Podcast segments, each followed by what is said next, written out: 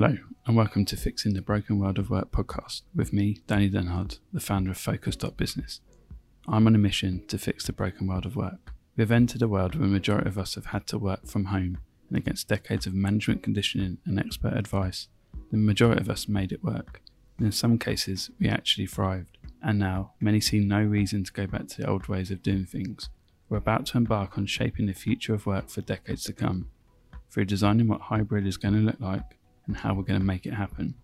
The podcast episodes are going to help to equip you to make work better, not just for today, but for the long term, and help to shape the future of work. The guests and I dive into company culture, organisational health, leadership, well-being, and the misunderstood business function that is strategy. Each episode is packed full of actionable advice and tips. So go get your notepad or open up your notes app and be inspired to make positive change. Obviously, we know each other, but the listeners don't. Do you want to give them your overview and why you do what you do and who you are and what motivates you? Yes, yes, of course. I'll use um, I'll use something that I tried once before. See, you can give me some feedback on whether this works or not. But do you remember the amazing Phil Collins? I do. Right. So Phil Collins, he's got a band, and he collaborates, and he's also a solo artist. And my band is the Genius Box. So I founded that 11 years ago. And there's a big team of us, and there's about 30 of us, I think, around the world. And we go and design and deliver projects that leaders want to happen in their business. Um, and that could be vision and strategy work, it could be project facilitation, it could be growing people's capability, helping them make creative connections at work. So that's the band, the Genius Box, and I head that up. And when it comes to collaboration, I will also partner up with senior leaders and work with them developing new business ideas, a bit of uh, sort of, I don't want to say executive coaching because I'm not a coach. I don't have the patience for coaching, but I will I will work closely with leaders and try and help them understand what it is that they want to do personally in their business, help them articulate their personal visions, and translate that into the work that they do. And as a solo artist, I will facilitate creative sessions on my own just to help people within business make new connections.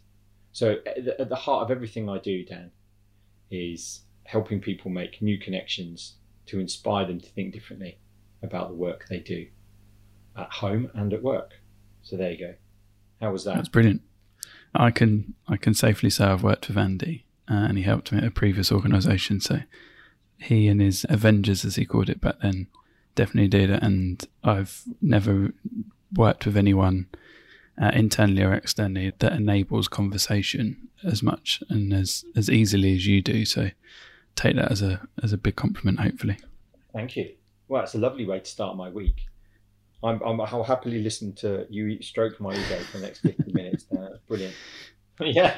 So, so, so and there was there was another part of your question was why why it is that I do what yeah, I do. Is that right? right? I think this is all about. Well, I, I started because it's the ultimate expression of personal creativity, isn't it? Starting your own business, I suppose. But I always, I've always enjoyed being in the company of other people.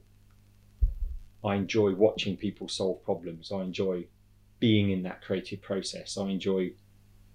I'm fascinated by the the science of how the mind works and how that gets hindered or amplified in the world of work. So it seemed logical that if I could build a life around it that I could lead at home and lead with others, then that would be a very fulfilling way to work. So the world is full of problems and full of solutions. And if I can be in that mix and if I can contribute to that narrative in a kind of productive way, then that's a life well lived.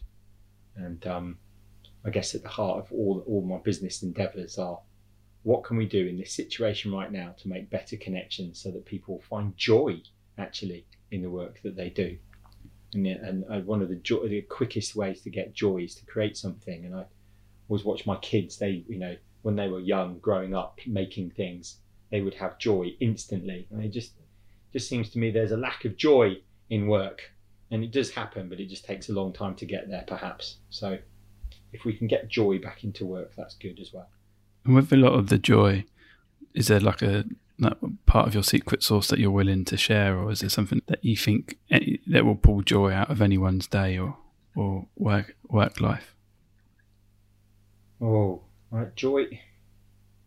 I used to be a teacher, and it's funny. I've been watching uh, on Channel Four recently Educating Essex. It's like a rerun, isn't it? I mean, that yeah. program was on 15 odd years ago. Do you remember? Yeah, it was funny. It was really interesting. And I, yeah, brilliant. And I was I'm watching it with my kids because the first time I saw it, I didn't have kids, and now I have kids of that age, and we're all watching this as a family, and listening to the teachers, their vox pops about their responsibility and how they interpret the kind of the mantle of responsibility that society's put upon them. It's made me think about well, what is the responsibility that I have when a business leader hands me his or her particular innovation challenge? It could be a, you know a team brand building project or facilitating a vision and strategy workshop or a long series of events that ultimately lead up to a, a program of work happening in business.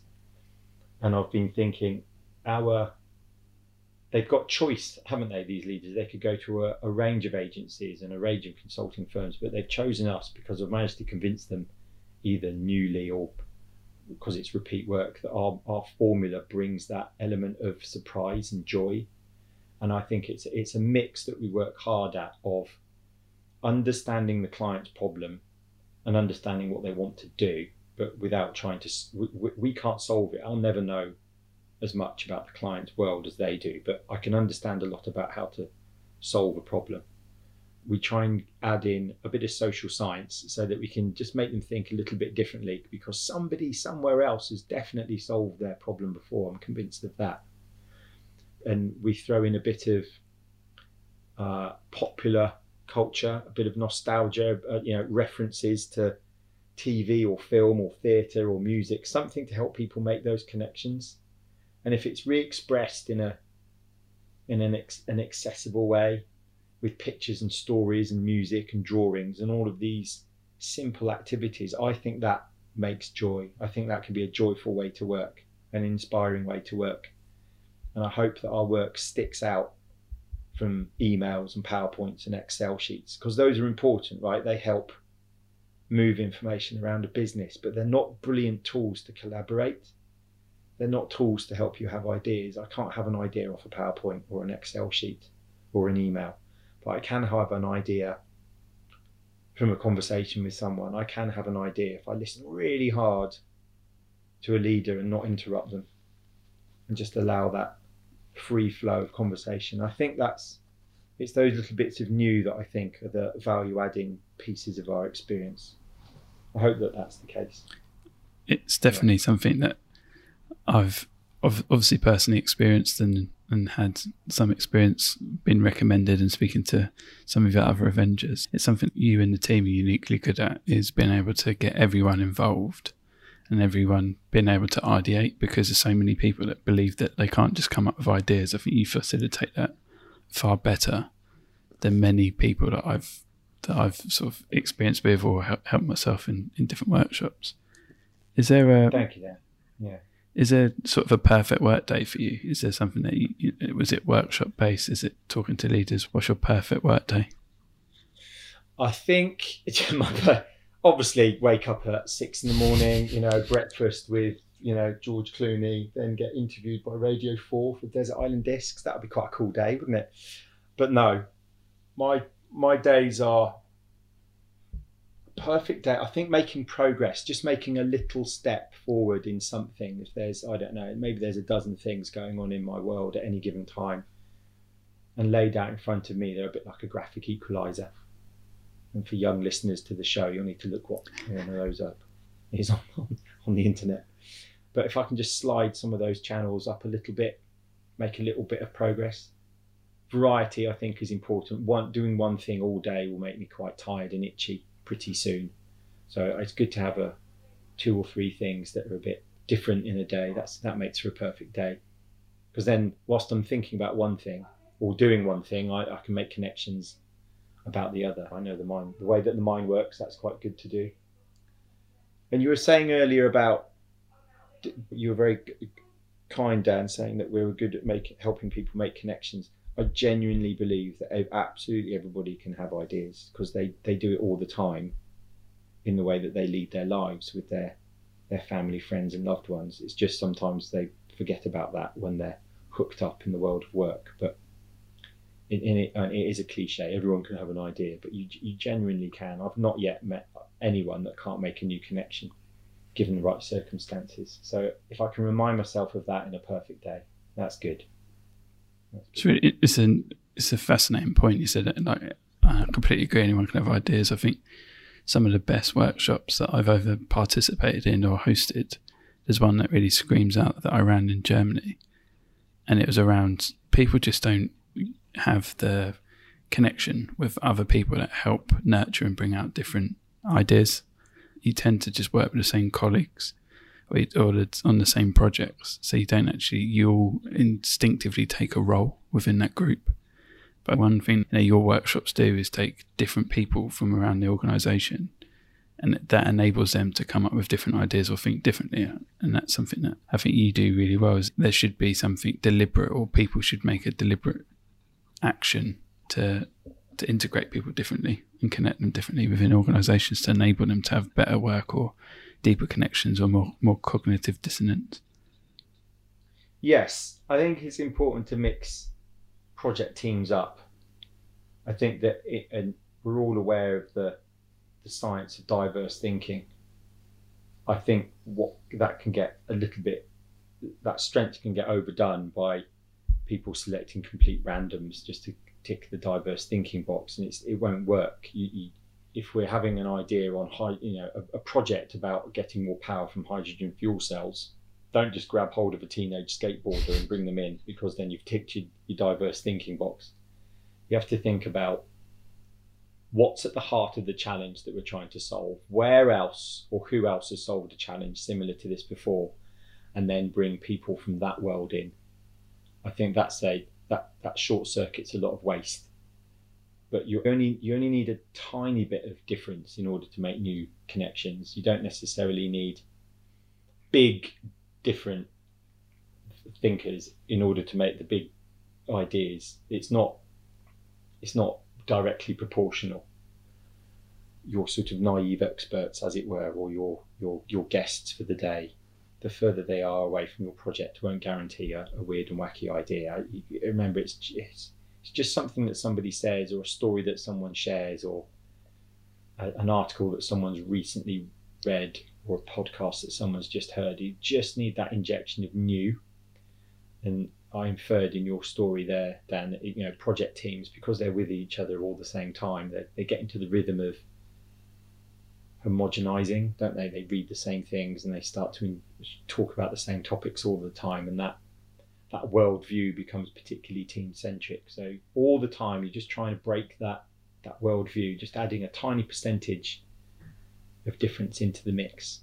A bit like dropping cordial into a pint of water, right? You only need a little bit of cordial, don't you, for the whole thing to be affected. So just that, that, that's a simple analogy, I think that it works. I'm well. definitely going to borrow the cordial analogy. I might even have to uh, record me doing it just to add different yeah. effects and flavour. Make cordial, yeah, not pins.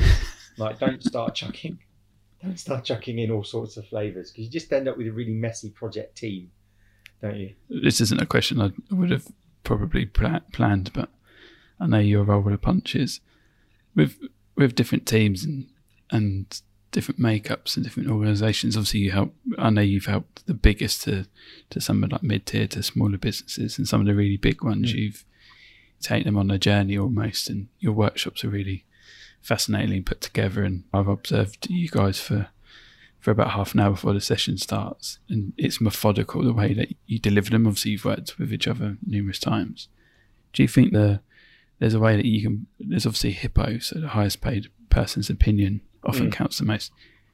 In your workshops, you you typically try and reduce that down or help other people integrate into the, the workshop and have a bigger voice. Do you think that's something that you're it's a conscious thing that you do, or it's something that you work on the group dynamics and understand that once you spend a little bit of time with? Um, so the question is about how do we manage the the hippos? Yeah, and how do you sort of get the best out of people that don't necessarily right. have don't feel like they always have a voice or the, or the, the yeah. same level of voice as, as a hippo. Yeah, so it's it is con- it is a, a, a conscious part of the design is over a period, let's say an intervention's three days, right, three or four days. In during that time, I will make sure, and behind the scenes, the team and I have worked out how to make sure that everybody has time to incubate thinking and individual reflection. There's such a lot of that that needs to go on that doesn't happen in business. People just need time to think about things. That's why I believe I'm satisfied that brainstorms don't work. You know, quick after lunch, everybody come up with ideas to solve the business. It's just it's not going to happen. They don't sit there at work having epiphanies instantly. So why should it happen on a forced project? So time for people to think and digest what's been heard during the interventions. So we um, in, overnight thinking homeworks is, is a particular tactic. Then I make sure that everybody has worked in pairs or groups of three so that they can hear their colleagues and calibrate their colleagues' reactions to things. And they can then work out how they're thinking in comparison to other people. So I think lots and lots of pair work is good. Then there's group works, and by group I mean four or five people. Anything bigger than four or five, it's one person's talking, everybody else is listening, isn't it? Just think of a, an intimate dinner party. You wouldn't, or two sofas next to each other with four or five people on it is a perfect size because everyone's sharing the air. But anything bigger than that, it's it's a lecture. It's not exactly. And then those lecture pieces, those set pieces, that where broadcast information is given to the team, a few of those at the start and end of each day to kind of set the scene, sum things up, or give important instruction for all. When the hippos are in the room and they are engineered so that their journey is individual reflection, pair work in groups, and they are part of the process from the inside, that I think that goes a long way to let them feel welcome. A lot of people go, oh, problem with leaders. They walk in a room and everybody clams up. Well, I think, well, what's it like for the leader? Everybody walks in the room and everybody clams up. That's just awful for them, isn't it? So we can break down those perceived hierarchies and social awkwardnesses by just giving clear instructions and say, everybody is welcome on this particular part the problem solving process. In your groups i want person a to do this and person b to do that and then swap over. So it doesn't matter what part of the business you're from you're not going to carry into that particular situation anything that's going to hinder the process. So clear instruction mix things up and then if there is a senior that does need to say something then it's it's framed in a way where he or she has like a fireside chat at the start of the project, and everybody can just get all those questions out, get their voice into the room earlier. Then they're released from any issues, aren't they? Exactly. Just yeah, just thinking carefully about the design of your intervention will really mitigate a lot about any perceived um, behaviours or or actions of a leader or have on other people. It's a nice segue into sort of the leadership style questions. What do you think the meaning of leadership is? Crikey.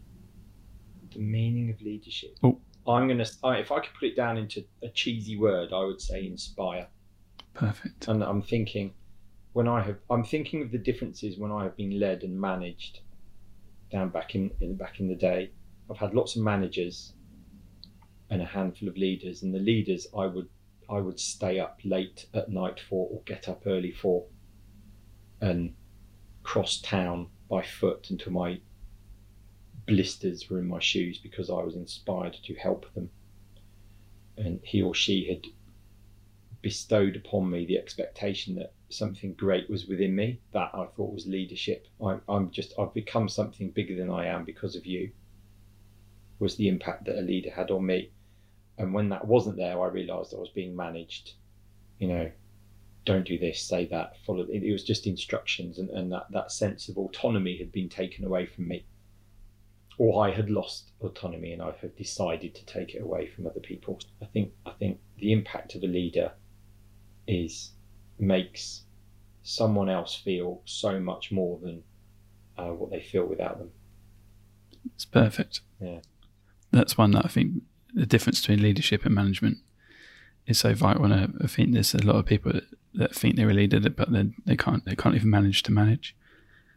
Yeah. And I think the more and more that we move towards like a hybrid world, some people working in, some people working out of the office. I think yeah. leaders are going to have to be made, and managers are going to have to sort of become coaches and mentors. And if they can't, they, they shouldn't be a manager. Yeah, I can't see the the the the, the evolved world needing much management mm. Or managers. I, can, I think there'll be a need for a lot, a lot more leadership to set the parameters of what what's expected and what can and can't be done. But how you get there, that's over to you. You know, I think that that's the that's leadership territory, isn't it? Whereas management, I think, is yeah following following process and ticking boxes and making sure that checks and balances have been spotted. But yeah, that's, that's a glass of wine conversation. That one, definitely. It? Do you obviously you said inspire is a great leadership trait. Do you think there's any others that stand out from all of your your experience and years with different leaders and different companies? Um, well, I'm I'm I'm sharing traits. Not I wouldn't never say I'm a good leader. I think I'm awful actually. But I'm thinking my answer is based on people that I've are leaders I've seen in in projects mm. and workshops, and I've seen hundreds, right? Because they're often there at the start. Well, the good ones are there at the start, middle, and end of all the exactly. projects, and people are you know bouncing off them and watching their behaviour. So I've I've observed masses of leaders. I think the, the ones that I remember, they laugh. They have a sense of humour. They don't they, they don't take things seriously. They certainly don't take themselves seriously because they can see that this is all life's rich tapestry and that they're they're they're not gonna um, please everybody in order every day. I remember one leader said, oh, because I've got so many people asking me for things, I have to make a conscious decision. Who is it that I'm unfortunately going to upset that day and let them know before the day mm. begins? That's just to have that human understanding. I thought was was was amazing. So sense of humour, that sense of empathy, that awareness of their own impact on other people, the ability, I think, for to be reflective about their actions, I think is makes a great leader and reflexive. You know, change change their plan in the moment. Um, great storytellers. People, I think, remember stories about people. So when Jenny did this, and when Sue did that, and when Claire did this, it's not about when my company. Got like companies are made of people, so I think great leaders tell stories about people, and often you can you can infer, or I've decided to infer that they're telling stories about their own personal struggles. Yeah, humour, storytelling, honesty, and and the ability just to go, do you know what? I fucked up then. Hundred percent. Sorry, guys. Like that that genuine fall- fallibility, and you can see when that's trying to be forced and because they've read a book about be be yourself, so they go, "Oh, I'll do something wrong deliberately and try and be authentic," and it's just rubbish. you can spot that a mile off, can't you? There's Um, there's definitely leaders that that lean into certain traits, and there's others that will read it in a book and believe that they have to wear it and they have to, yeah. you know, they have to be seen to experience it. But whether they truly believe it or not, I don't know. I think that's the difference between authentic leaders and bad managers. Well, you can just sm- you can just I think you can just smell it instantly. There's some. Oh, you just walk into a a coffee shop. You and I, before the recording, we were talking about coffee, we weren't we? And you just walk into a sort of independent coffee shop, you get a sense of the place, you get a sense of the vibe instantly, and it's not one thing, is it? It's many things. And I guess you'd have to pull it apart. Maybe it's the temperature or the lighting or the the sound or the proximity of the furniture. But it's the same with a leader. You just you can just pick up whether this person in seconds is someone that you want to follow or believe, or even if they're clumsy and a bit awkward with their language, you can just sense their intent.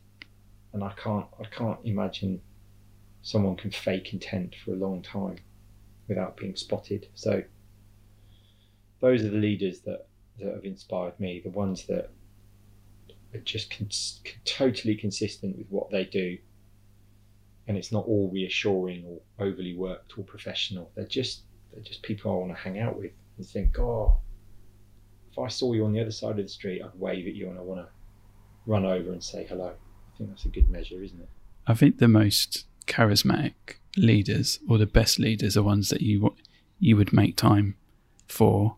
So if they say, "Have you got a minute?" you would make a minute or five minutes, and if there's an opportunity just to hang out with them, you'd and you'd learn so much from them. If it's a true leader, I think if you wouldn't make the time for them and you don't feel like you would follow them, exactly what you said.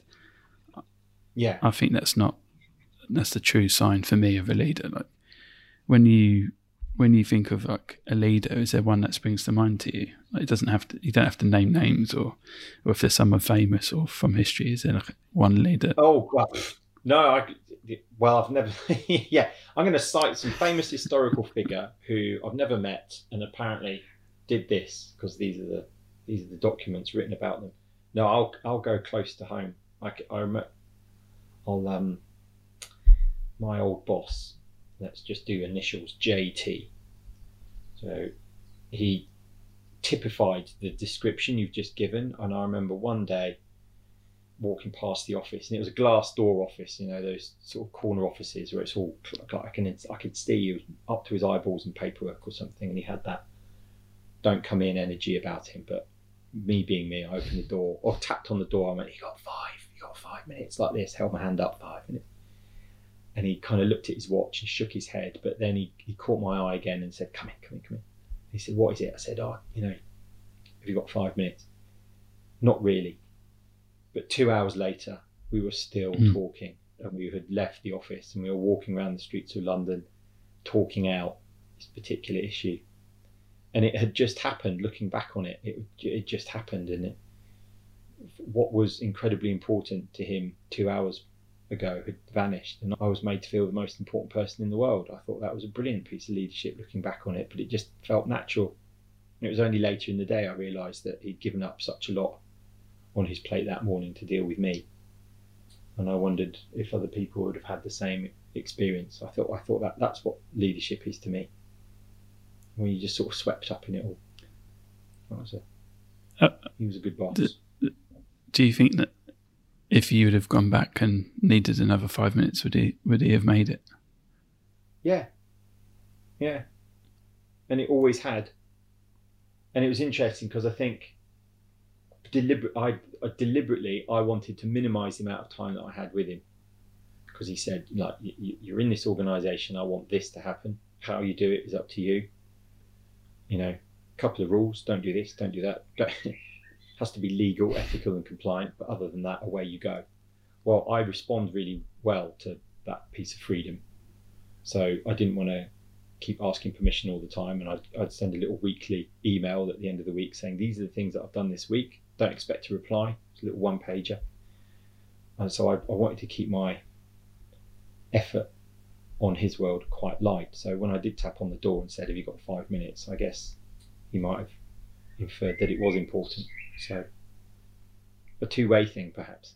When I think of leaders in the past, or one that is a leader, there's a couple of people. Not, I wouldn't say there's a couple of people I've worked with and around and and for, and they were very deliberate in crafting the environment around them, the people around them, and they were, you know, they had only had one business before, and it was it was their own business, and they would hire people very deliberately on what they would add and how they could improve people around them.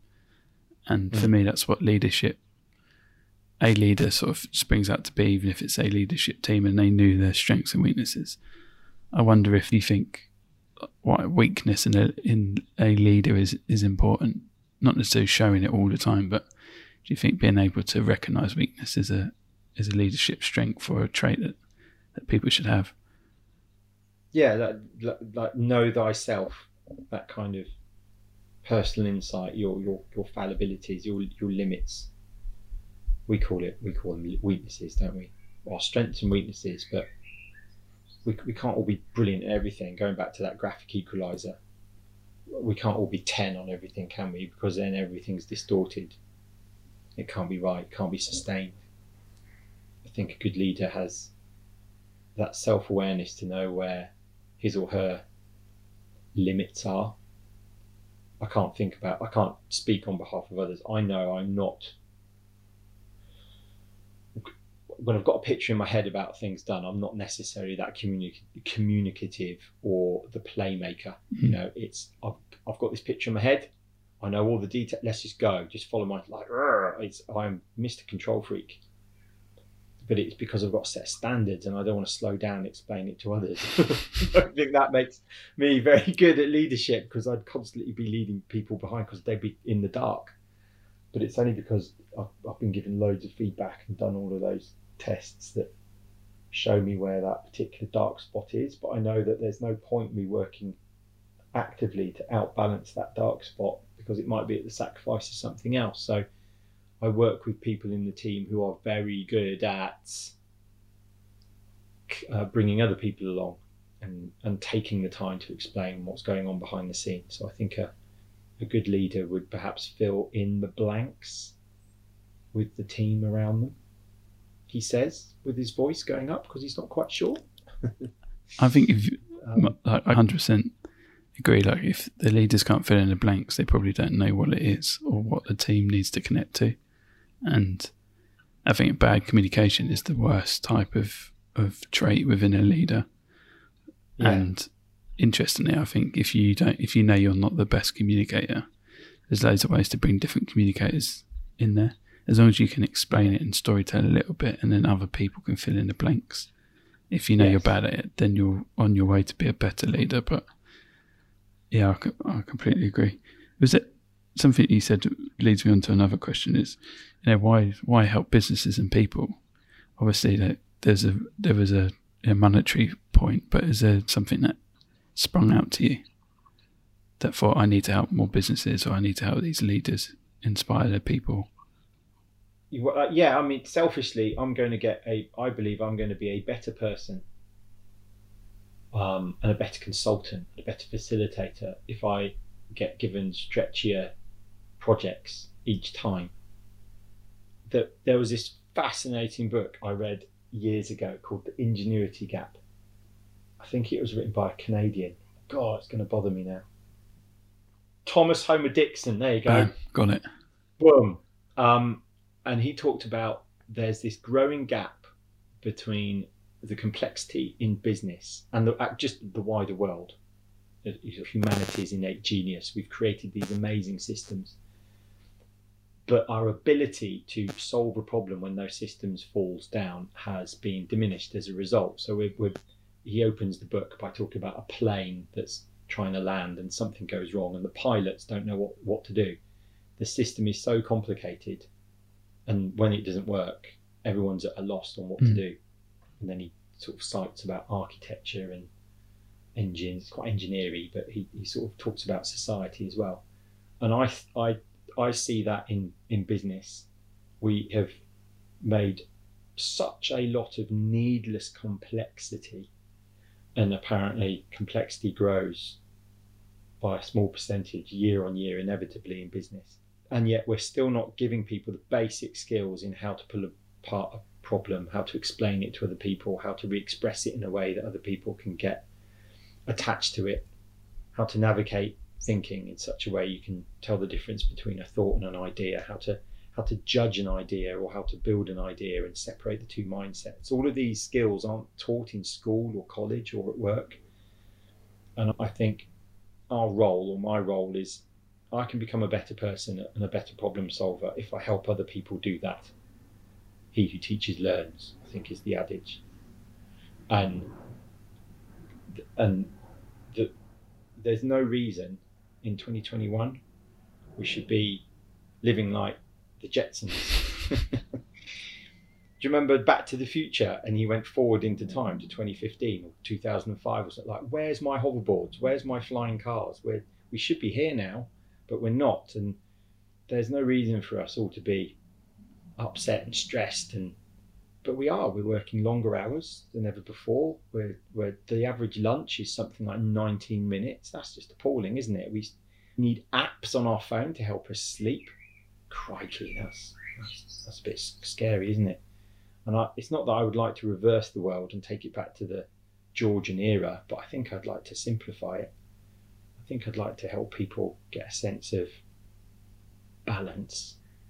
Um, don't know how well that's answering your question, Dan. I confess I've forgotten it actually. I think I'm just talking about what put me on the earth, but I just genuinely I get a thrill about seeing other people make connections, and I, I think that's why I started life as a teacher because I I wanted to be part of that moment when kids go aha because I that that cliche is true, but I left teaching for a bunch of reasons. But when I left, I could see six formers just type questions into a search search um, engine. I thought that's not a way to solve a problem.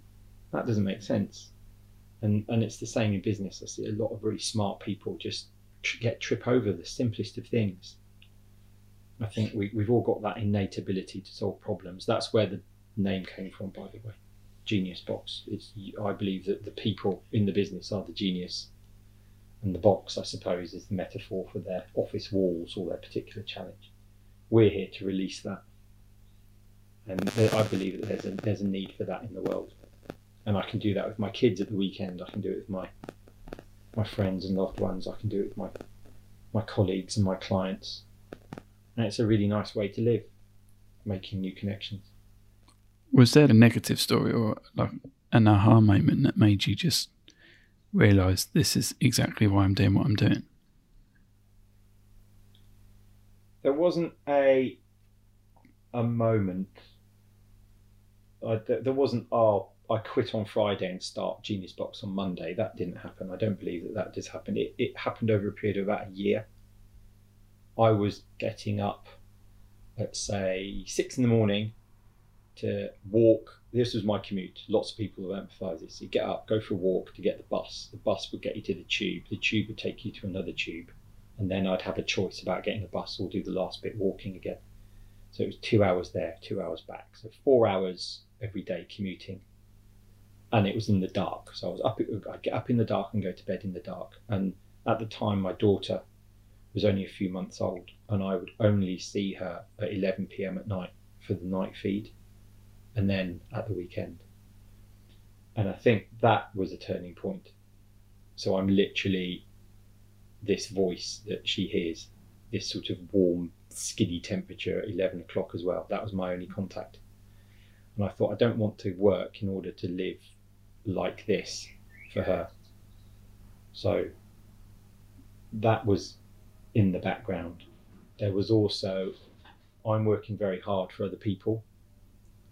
I would like to work hard for me. So there was the selfish economic thing. There was the, my career, it's not that it's plateaued, but I'm only going to be doing more and more of what I'm doing. And I wanted, I wanted to stretch myself, variety and my clients were asking me to do things that the businesses I worked for weren't going to deliver under their current brand and proposition, but I knew that I could. So lots of things all all came to a head, and I got very good at making lists. Dan, you know the we we like balancing lists, don't we? So I had pros and cons lists on the spare room yeah. wall at home, and I'd, everything would just equaled out. Um, and eventually I went, well, this is silly. I've just got to make a decision here. Otherwise, all I'm going to do is get resentful and make lists. So my wife and I sort of chucked it in on the same day and, um, and, and went for it. I think there's uh, such an inspiring story because a lot of people just don't don't have that, don't do that anymore. I think years. I know it's a bit harder to get jobs and whatever else, and I think some people would never even think about it. But in 2021, in the non-Jetson world that we live in, it it should be that you can uh, carve this out. The advice I give people is get six months' money behind you. Make sure that you're active, that you speak to people. You can always take them out for a virtual coffee or coffee in person, etc. But I don't think there's enough people that really consider that as an option anymore, and they don't. Their confidence has been knocked out of them, so they can't go yeah. and do that and they've been so busy with another workplace, they think it's going to be as hard or harder for themselves. No, don't waste a good crisis, I would say to your listeners. Right? Uh, and you don't stop, here I am, all worthier and higher than thou with all my advice. But I didn't build a website. I didn't have a website for about eighteen months. You know, I didn't have a. I didn't have an email for eighteen months. I had a telephone number and no stationery. But I had a client. I started with a client. I had one like it was the Jerry Maguire moment. You know when he leaves the office and he's got a bag of fish for him and takes his one client, Rod Tidwell, and goes for it. That was what I had. I went, right, I've got this one client. That means that this one client's going to get 100% of my time all the time. What you know? What do you want? How can I help? Here's my telephone number. Let's go. And I, I built from there. So the proposition and the products and the services, it came from that one client that introduced me to another client and so on and so forth.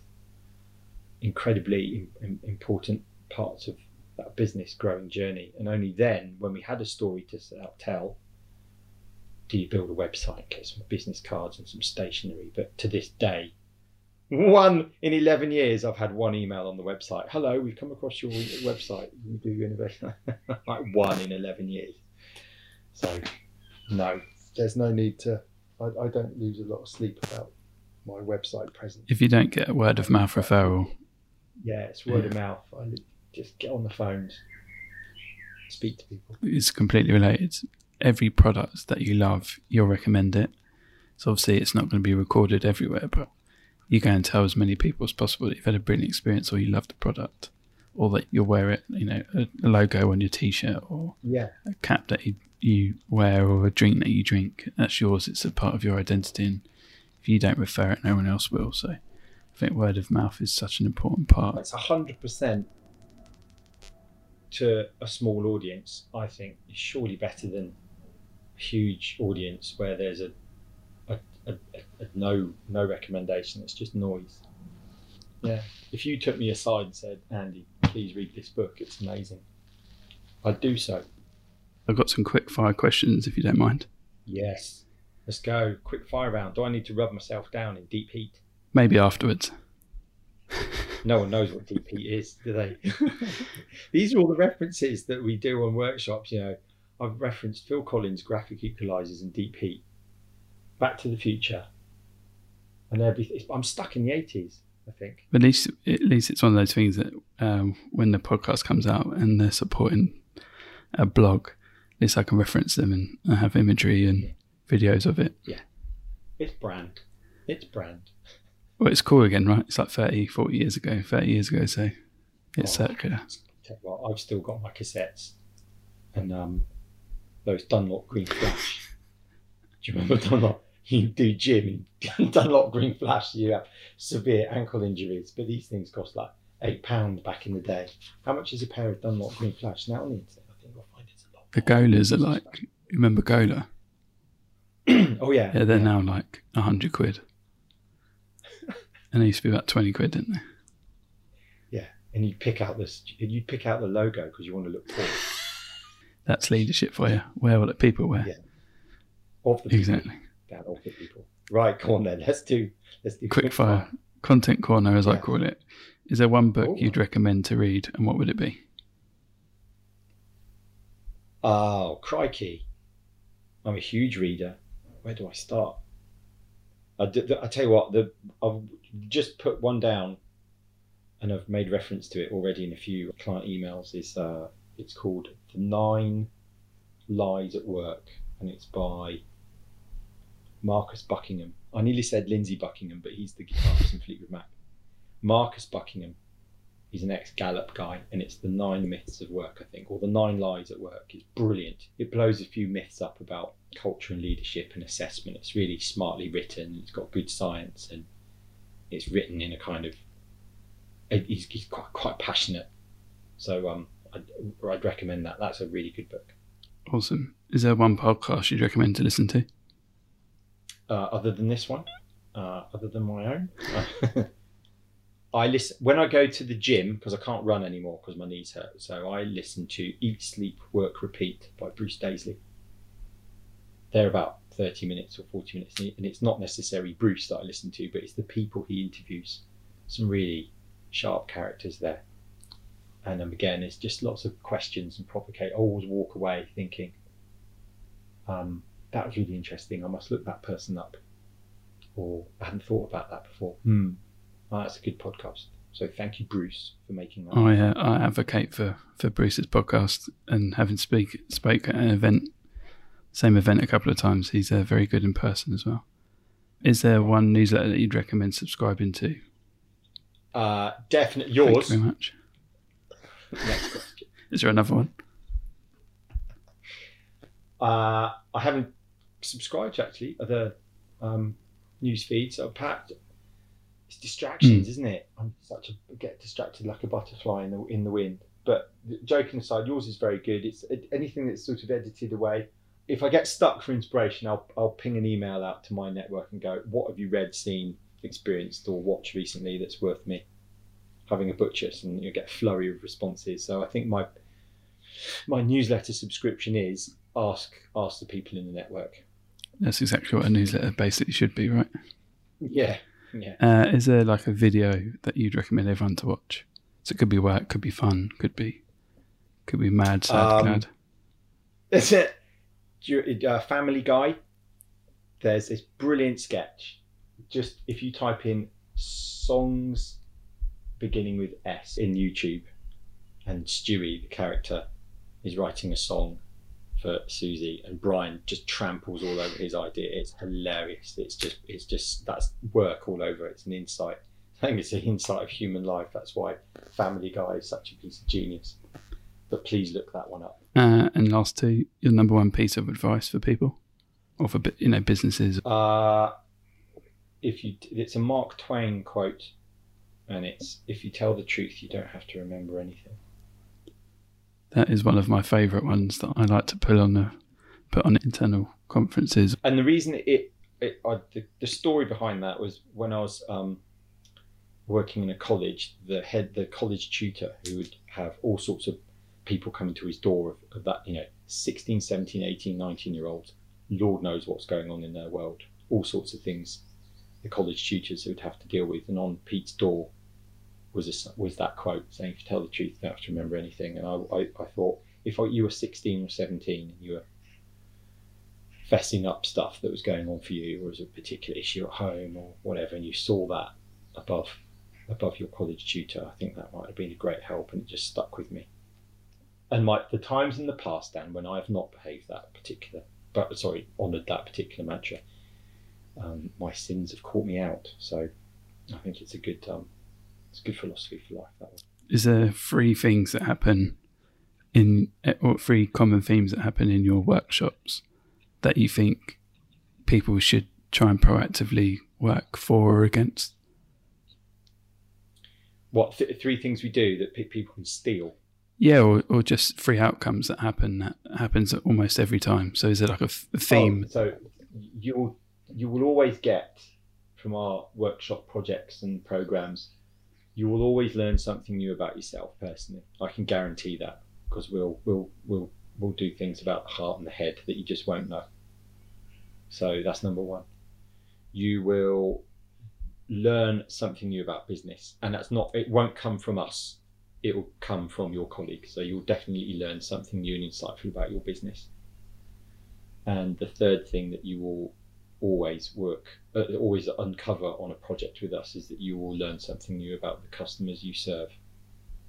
Because of the creative process that we'll go through, we'll uncover something new that you didn't know about them before. I can guarantee those three things. Perfect. And is there one lesson or learning that you've taken from the pandemic forward?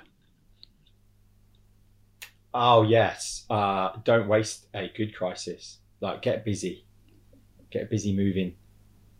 That Shawshank? Get busy moving or get busy dying? I can't remember. Another film reference for you. whole life is full of film nostalgia. Best movie of all time, in my opinion. Best movie of all time. I burnt my legs yesterday thinking about that. You know, when they're tired. I was just thinking that. Yeah. Early on in the movie. Yeah. It was a very sunny day yesterday. I was, I was up on my house painting it, painting one of the walls white, and I'd spent such a lot of time up in the sun there. I didn't pay attention to where the sun was, and I burned the back of my legs. I look like two lobsters from the waist down. I get busy, get busy moving. Like, just don't. I, the pandemic, of course, you know, it's been good and bad for everyone. But I have, um, I look back on this time and go, I'm really glad we did the things as a family we did during that pandemic, and I'm, I'm, I'm pleased that we experimented with a few things back in the business during the pandemic because I don't think under ordinary circumstances I would have made the time to have done so. So I embraced it as a welcome break. Had to, chose to, needed to. That was brilliant. Is there places that people can look you up or connect with you or drop you an email? Yeah, so find me at andy at thegeniusbox.com. You'll put links. I will. Uh, all of the ones that you talk around will share. It's, yeah, find um find us at the website, and you too can be. I'll wait another eleven years for someone to hit us on the website. So LinkedIn's a good place. Find me there. Have a little snoot around. The email